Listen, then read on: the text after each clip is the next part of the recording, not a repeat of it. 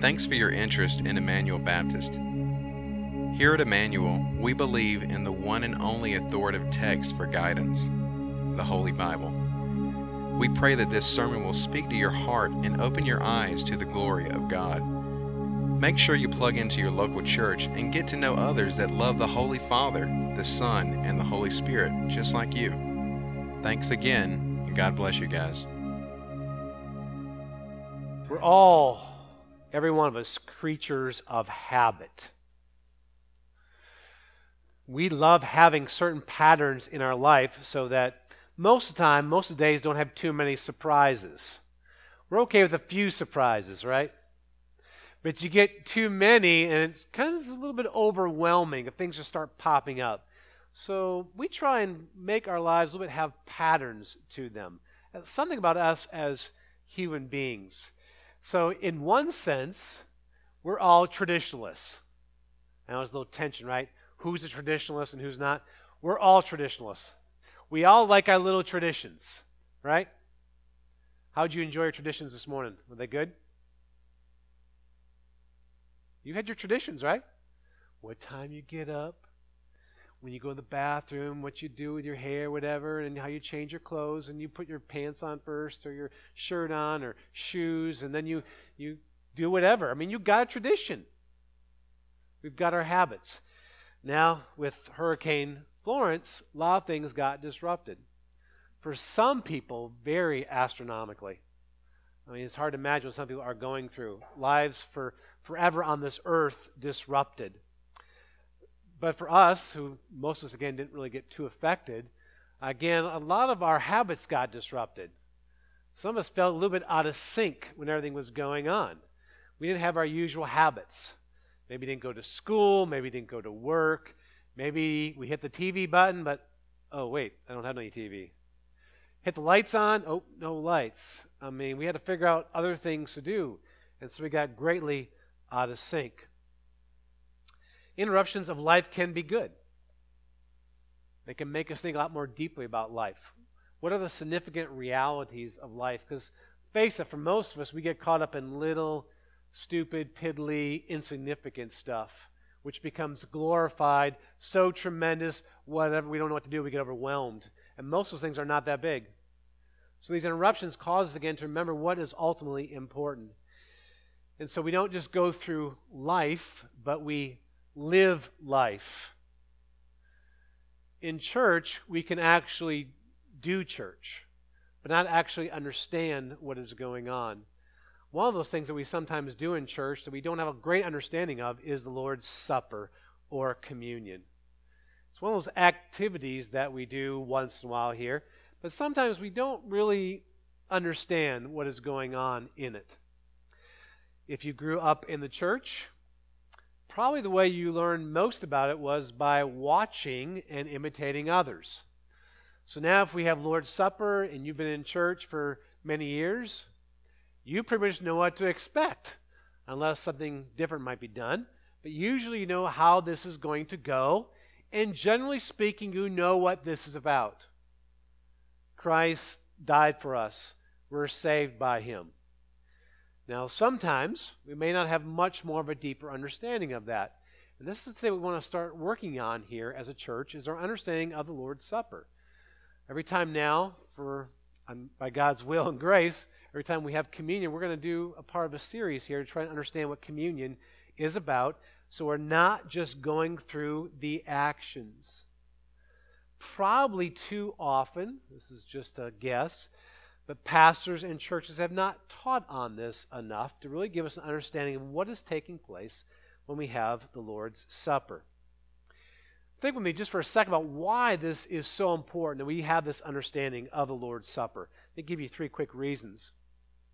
First of all, Christ gave this table, this event, experience, to the church, meaning he gifted it to us and he ordained it.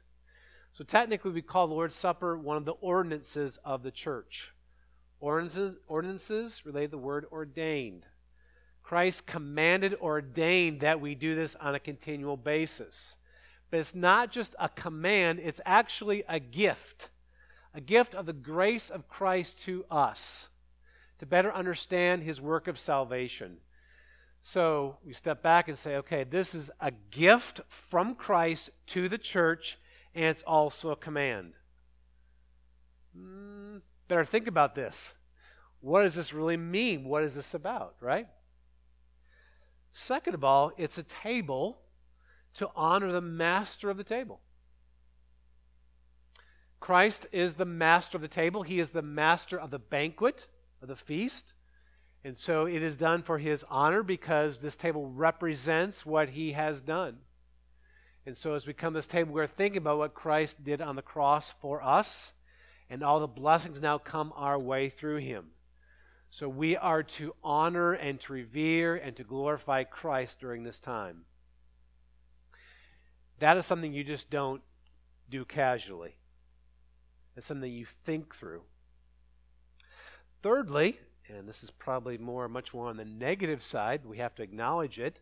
Why is it so important to understand? Is because we know in Corinth, in 1 Corinthians 11, because some people were not partaking of this very thing, we could say Christ killed them. Christ took their life. Just because they were not participating in this correctly and they were dishonoring Christ. I don't know about you. For me, it goes, woo! I had better think about this a little bit.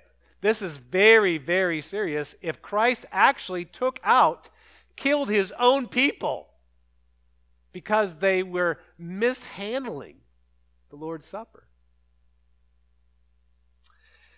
1 Corinthians 11 gives us explicit instructions in the outworking of the Lord's Supper. But we're not going to deal with that passage here today. In time, we will. We're going to go back to the beginning of it, which goes back to the Passover meal. This meal that Jesus had with his disciples before he was crucified. So, again, this was a Passover meal. We're not going to talk much about Passover here today. We will get to this.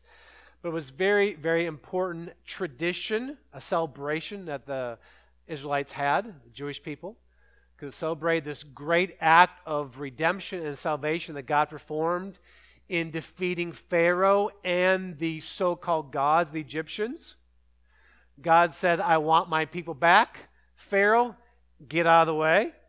Your so called gods, move out of the way. I am taking my people for my own name. And God did that miraculously through all different kinds of signs of his power and his authority. And they were then to celebrate it yearly. So now, on this night before Jesus is betrayed and going to be crucified, Jesus takes his Passover meal and he transforms it into something related to it, but a little bit different. Because Jesus' great act of salvation, redemption on the cross, is ultimately what the Passover prefigured and pointed to.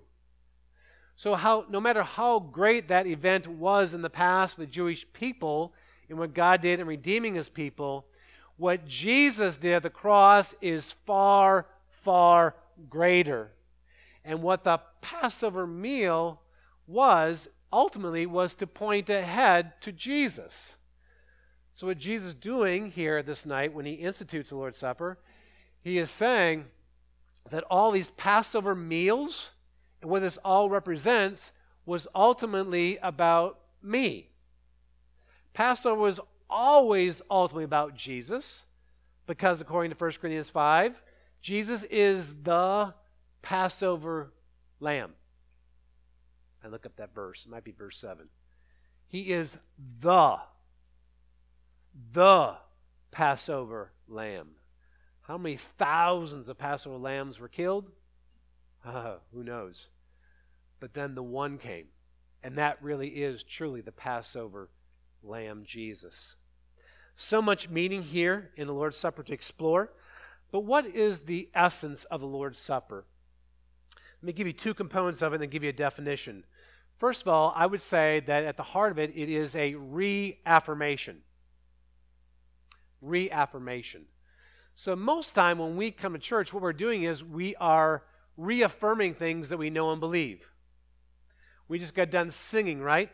One of the aspects of our singing is reaffirming what we already believe. And this is what Lord's Supper is.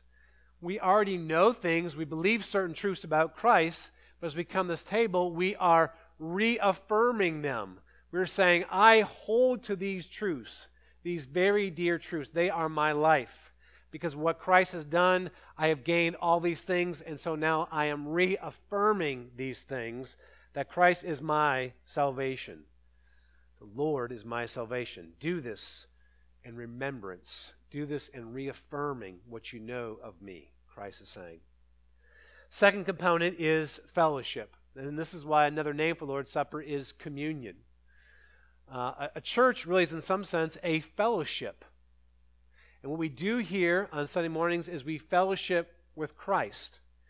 And now, as we have the Lord's Supper, we can say in a very unique way, we are fellowshipping with Christ. Christ is here through the work of the Spirit. And so we are communing with Christ. He is speaking to us, the Holy Spirit, and He is building faith in us. He is building hope in us all the more. And these are just some of the things that Christ is doing here with us during communion. So, what is communion? If I could give a definition, is a time that we enjoy fellowship with Christ as we reaffirm with our hearts and our minds the glorious salvation that He brings to us through His death. So, as we're fellowshipping with Christ, we are making these reaffirmations. And we again, we are exploring the great salvation He has brought to us and is still bringing to us and will bring to us through all eternity that come to us through His death. So this morning, I want us to look at uh, the first reaffirmation of the Lord's Supper, and it is this. We reaffirm the reality of the Father giving the Son to a sacrificial death for our salvation. So, first thing we're reaffirming is that the Father gave the Son Jesus as a sacrificial death for our salvation. We talk about this night here. We're looking at Luke 22. Jerusalem would be greatly packed of people. Pilgrims from all over different nations would come. Uh, families would be reunited. Pilgrims are coming back home for this great yearly celebration. Most people who lived outside of Jerusalem and the, the Promised Land area there uh, maybe only got to come once, maybe twice in a lifetime, if that, to come for this event. It was packed, kind of like Times Square on New Year's Eve, full of people. Um, and Jerusalem had been greatly stirred up because there was a strange man from Galilee. He'd been doing some things mostly up in Galilee, but a few times he'd come down in Jerusalem and done some strange things which greatly agitated different Jewish leaders who just wanted peace. They wanted peace really for themselves. And especially this time because Pilate was in town. He would always come during this feast to make sure that the peace was there because if he didn't, then his head would be on the chopping block with Mr. Caesar. In a few hours here from this event, Luke 22, through different acts of envy and hatred and deceit and evasion, people saving their necks, Jesus would be put to death. And very few, if any, including disciples, really understood what this event was about. To most people, Jesus was just an agitator, a shameful false Messiah, a criminal, a lunatic, maybe even a martyr. But then the story became known and preached and written down that this indeed was the Son of God who was fulfilling all these Old Testament prophecies, and he was doing it mostly through his death. And now we understand that this is the Son of God, the Father saying the Son to be the sacrificial sacrifice for us. And through Jesus, we have this salvation. And I'm using the term salvation to encompass all of the benefits that we have through Christ and remedying and fixing, and fixing the effects of sin. Before we go much further, we have to talk about what it means to be a sacrificial death. So we step back and think, now, what, what's a sacrifice? Okay? First century, most everybody offered sacrifices. Back then, you had temples from all different kinds of gods, and you would go down the temples and you made sacrifices. And you even made sacrifices in your own home, especially the Romans would, to their ancestors and acknowledge of them and other gods as well. So they were really good at offering sacrifices. And really, kind of two components of it, really. One was sacrifice was done to say, God, deity, whoever you are, please, please, please give me this. My spouse and I, we can't have a child, please. Or we're going to go on the sea or the lake or the ocean and we want safety of travel. We're going to plant our crops. Oh God, we know that you're in charge of agriculture. Please give to us good crops this year. And so, please. The second one would be thank you. now, if they didn't get what they asked of the gods, they must thought that the gods were angry with them. That's why they didn't get whatever they asked for. But if they got what supposedly what they asked for, they said, Thank you. Thank you, Poseidon. Thank you, Zeus. Thank you so much for giving these gifts to me. And they made sacrifices. But in the Bible, sacrifice most relates to one aspect, and that is sin. Because Yahweh, the Lord, is a moral God. The other gods were not moral. In fact, they, in their own actions, were considered to be immoral, and that was okay. Not only is Yahweh the Lord moral, he is holy, and he requires of his people to be holy. And so sacrifices were mainly to have a right relationship with a holy God when you are unclean and a sinner. And because humans sin because of Adam's trespass, sacrifices are needed. Old Testament, you had animals. But animals are a little bit distant from us as human beings, aren't they? They're not like us. In fact, according to Genesis 1, we are to rule over animals. So, how can an animal be given in our place to take care of our sin? We're supposed to rule over them. So, there's a distance between us and animals. So, even the Old Testament, in some sense, as the Jewish people offered these sacrifices, there was still a distance between people and God. And what was needed was a true sacrifice, a divine human sacrifice. Not a human sacrifice that some of the other religions made, where they actually offered people to the gods. Who would be these people would be greatly unwilling to do this. Jesus is the Son of God, and he willingly did this for the sake of his Father. This was not forced on him. Jesus willingly did this. I want to talk three aspects about the death of Jesus, and we're going to do this fairly quickly. Hang on. First of all, the death of Jesus on the cross is central as a sacrificial death. It is central.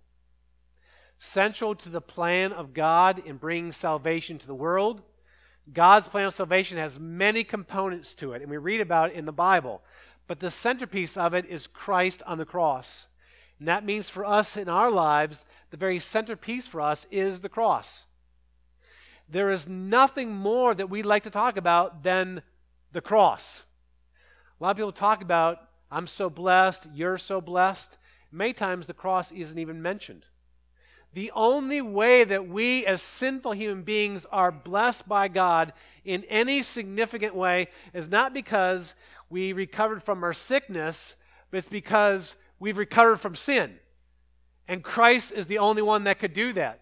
And because he died on the cross, that is the central blessing we have through which all other blessings come. And this is why it's very important that we think about Christ's death, even though his teaching is very important, his works of love and compassion, his miracles are very important. Unless Christ dies on the cross, his teaching just damns us. His miracles are a mockery of us who get to enjoy the internet for 70 years, who get to eat fancy foods and have nice cars for 70 years, but yet we die eternally. That does nothing for us. We need Christ's death. And this is what Christ has done for us. And that's why we see the ministry of Jesus, at the very beginning, we know through the writings of the Gospels what's going to happen. But if you were following Jesus in the first century, at the beginning of his ministry, you would think, this is going to go great. This is wonderful. Christ indeed is going to be this great ruler who's going to restore the honor of Israel and is going to put Israel back on the map. But then Jesus started talking about things that Peter and the disciples didn't really want to hear. We have many places in Luke where Jesus starts talking about the Son of Man suffering. Refers to himself as the Son of Man. In fact, in Luke 18, 31 through 34, Jesus says that I, as the Son of Man, is going to be delivered to the Gentiles. I'm going to be mocked, shamefully treated. I'm going to be spit on. I'm going to be flogged, and I'm going to be killed. Because the central work of Jesus is the cross. How different is really for us, isn't it? I'm assuming that most of you have been to a funeral before. What do you talk about at funerals? Besides the gospel and the word of God, hopefully. Usually, what happens is they talk about a person's life. They were born, they married so and so, they had maybe had kids, and they worked at this job, and they did these activities, and you start talking about all the events of their life because that was so important. It's completely opposite of Jesus. The central piece of Jesus is not, in some sense, so much his life, although that is important. The central aspect of the life of Jesus is his death. And that's what we are remembering today. Yes, we are remembering what Jesus taught and, and, what he did, all those types of things. But the central piece is his death. Because death is all over life. It mars and smears and mocks any kind of life and joy and happiness in this life.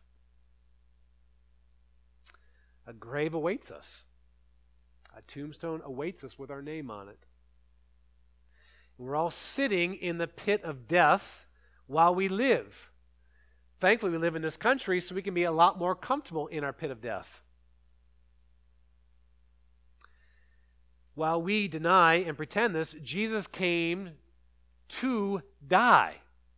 What we fear the most, Jesus came to do and to take care of for us. So he became a sacrifice, a sacrificial death. Ironically, through his death, we live. It's the strangest way ever concocted to bring about the greatest good. And that's God's great wisdom. Who could ever imagine saving a people to such a degree through the death, a shameful death, of one? So this means that all the roads in God's plan of salvation lead us to Christ and his death. And all the roads leading away from the cross are about the cross as well. God showed his love for us in that while we are still sinners, Christ died for us. Romans 5 8. Second of all, about the death of Jesus. Death of Jesus, he died as a full human being. Full human being. Jesus was true humanity as it ought to be. True humanity is not sinful. Jesus showed us what the essence of true humanity was all about. In the early church, there were different heresies of people who denied that Jesus really was a full human being. I don't think most of anyone here would deny that. But practically speaking, how much does that really make an impact in our lives when we think about Jesus? I think possibly some of us might think that Jesus, when he was on earth, because he was God, even though he was human, Jesus just kind of like floated through life never stubbed his toe. He was just kind of living on a higher plane above everybody else. And people just kind of were just in awe of him as he walked by and saying, Wow. Not even close. The scriptures are clear that Jesus is a full human being, and one of the most explicit ways of knowing that is by his birth in Luke chapter 2. Jesus had a human birth. There was a divine, supernatural conception of Jesus, but he had an ordinary human birth. Mary probably screamed in pain and cried. Okay? This is real birth.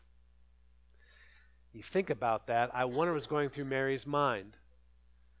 Because in Genesis 3, as part of the curse, the woman is told that in your giving a birth, you will have great pain. Think about Jesus coming in this world to bear our curse. Here was Jesus being born of a woman who, when she was giving birth to Jesus, was in some sense experiencing the curse, even as Jesus was being born. You don't think Jesus can identify with us? Jesus was tempted, hungry, thirsty. He was so tired that there was a big storm one time. Everybody else asleep. Everybody else is awake, but Jesus is sleeping. He just got tired.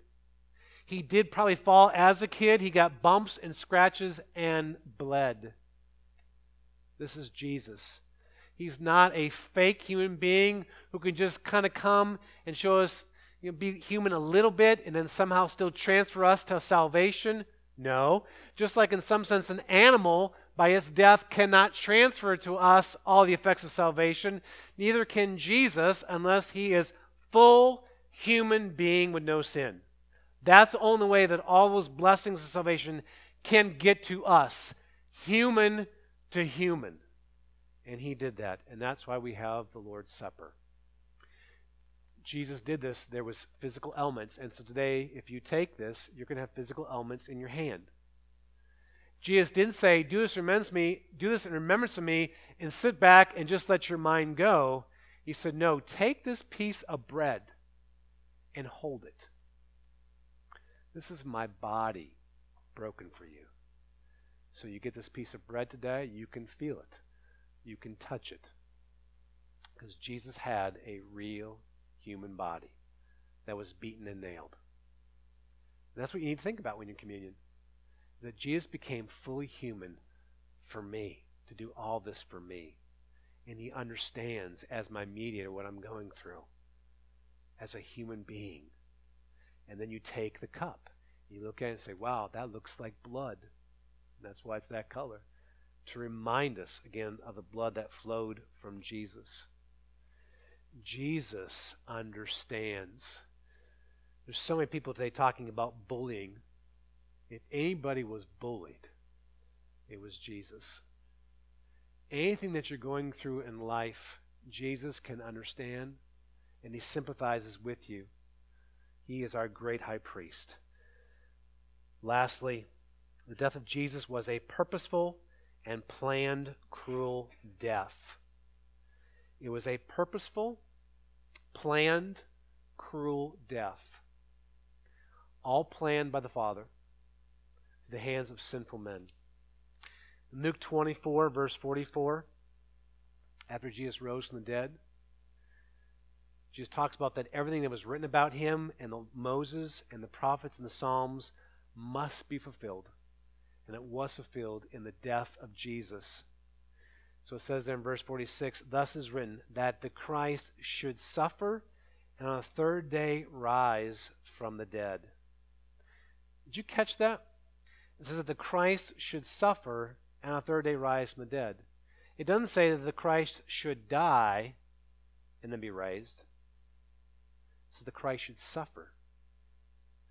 The essence, in some sense, of the death of Jesus is suffering. Jesus just didn't have to die, he had to suffer. He had to suffer a cruel death because of the heinous nature of sin, because your sin and my sin is so terribly God awful. He had to suffer like this. So instead of saying he died, you can just say he suffered tremendous suffering. We don't have time to go through this today, but as he went through all the suffering before he got the cross, as he was scourged and whipped and then put on a cross with nails, joints being dislocated, You don't get to put a sling on and fix it. You just stay there in that agony of dislocations. Pushing up on the nails in his feet to breathe so that he wouldn't suffocate. So you got a choice. Do you suffocate? Or do you somehow lift yourself up on the nails to breathe? And as you breathe, your rib cage would be in so much pain, you don't know if you want to breathe, but you need to breathe. So what do you do? It is devised to be a terrible, torturous, long, grueling death. There's some other violent ways to kill people, but it happens pretty fast. This is meant to lengthen the pain and to make the pain grow and grow as time grows and increases. Isaiah 53 prophesies about Jesus. Listen to the words used of Jesus. Just going to read the words, not the sentences. Griefs, sorrows, stricken, smitten, afflicted, pierced, crushed, chastisement, wounds, oppressed, crushed, put to grief, anguish, poured out his soul. It's pretty overwhelming, isn't it? When people looked at Jesus on the cross, apart from a few people, as read earlier, most people thought, what a pitiful man to go out of the world like this? Wow. Yet through this suffering we have been saved. Look what it says there in verse 20, Luke 22. And likewise, the cup after they had eaten, saying, This cup that is poured out for you, it's poured out for you, is new covenant in my blood. This is done for you in your place as a substitute for you. Cruel purposeful, planned death. Five times in the Quran, it says that one soul shall not bear another person's burden. Do you know why that's in the Quran? Because of Jesus. Because they disagree with it. Again, Islam came after Christianity, the cross, right?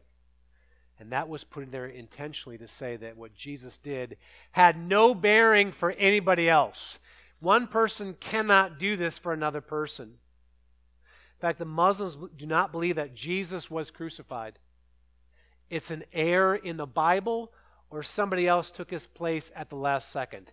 They refuse to believe that Jesus was crucified.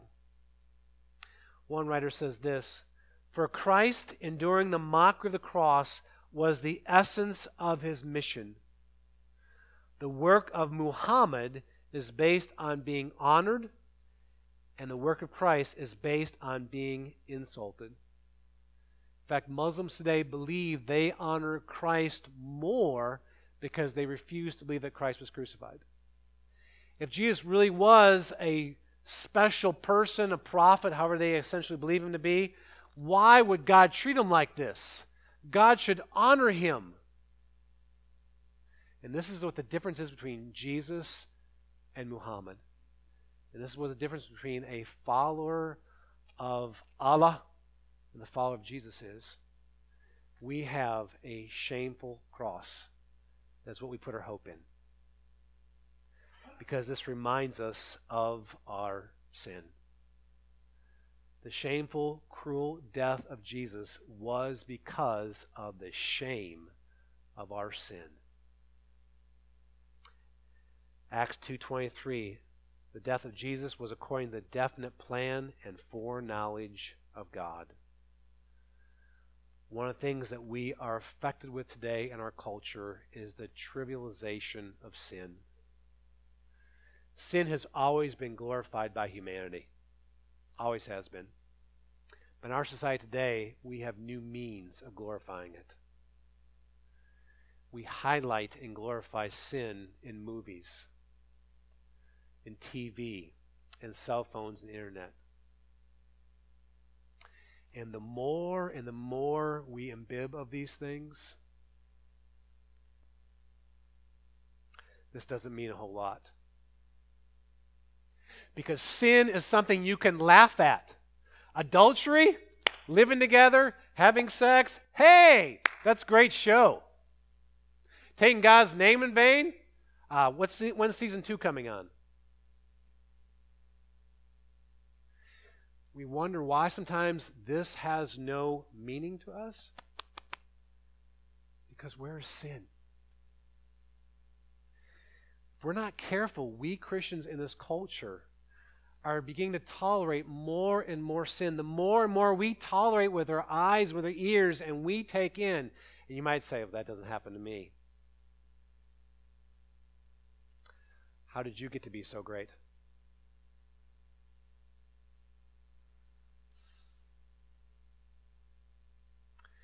Christ is to be our life. And that means we have to deal with sin as it is. If you want to know what sin is, just stare at the cross. Meditate on the cross because that's your sin. I heard this past week a dad talking to his son, and when he would go by a cemetery, he would say this to his son Remember, Satan is a liar. So we should not believe lies that we tell ourselves. We should not believe lies from others and the world. Sin is deadly. Ask Jesus. Ask Jesus if sin is deadly. Elders, you want to come forward? Deacons? So here at, at Emmanuel, we have, in some sense, an open table, which means you don't have to be a member of our church. Um, you just need to be able to reaffirm, reaffirm heart and mind that Christ is your Savior, that your whole hope of salvation is found in Him, not partially, but completely. And that by your faith in Christ, you've been saved and purchased by Christ, and you are forever His. And if you have that confidence, you are encouraged to participate this with uh, reflection as well as with great joy in Christ. Um, if that's not true of you, encouraged to let this pass. Or again, as we are told in 1 Corinthians 11, if you are not reconciled with somebody, you've not done your part to fix that relationship, you also should not participate in this. So, uh, Tim, would you pray for the bread? So we do feel bread in our hands, and that Christ took on a human body for us so that he might suffer, third day be raised. Lord Jesus, the night he betrayed, took bread, and after giving thanks, he broke it. So this is my body broken for you. Do this in remembrance of me.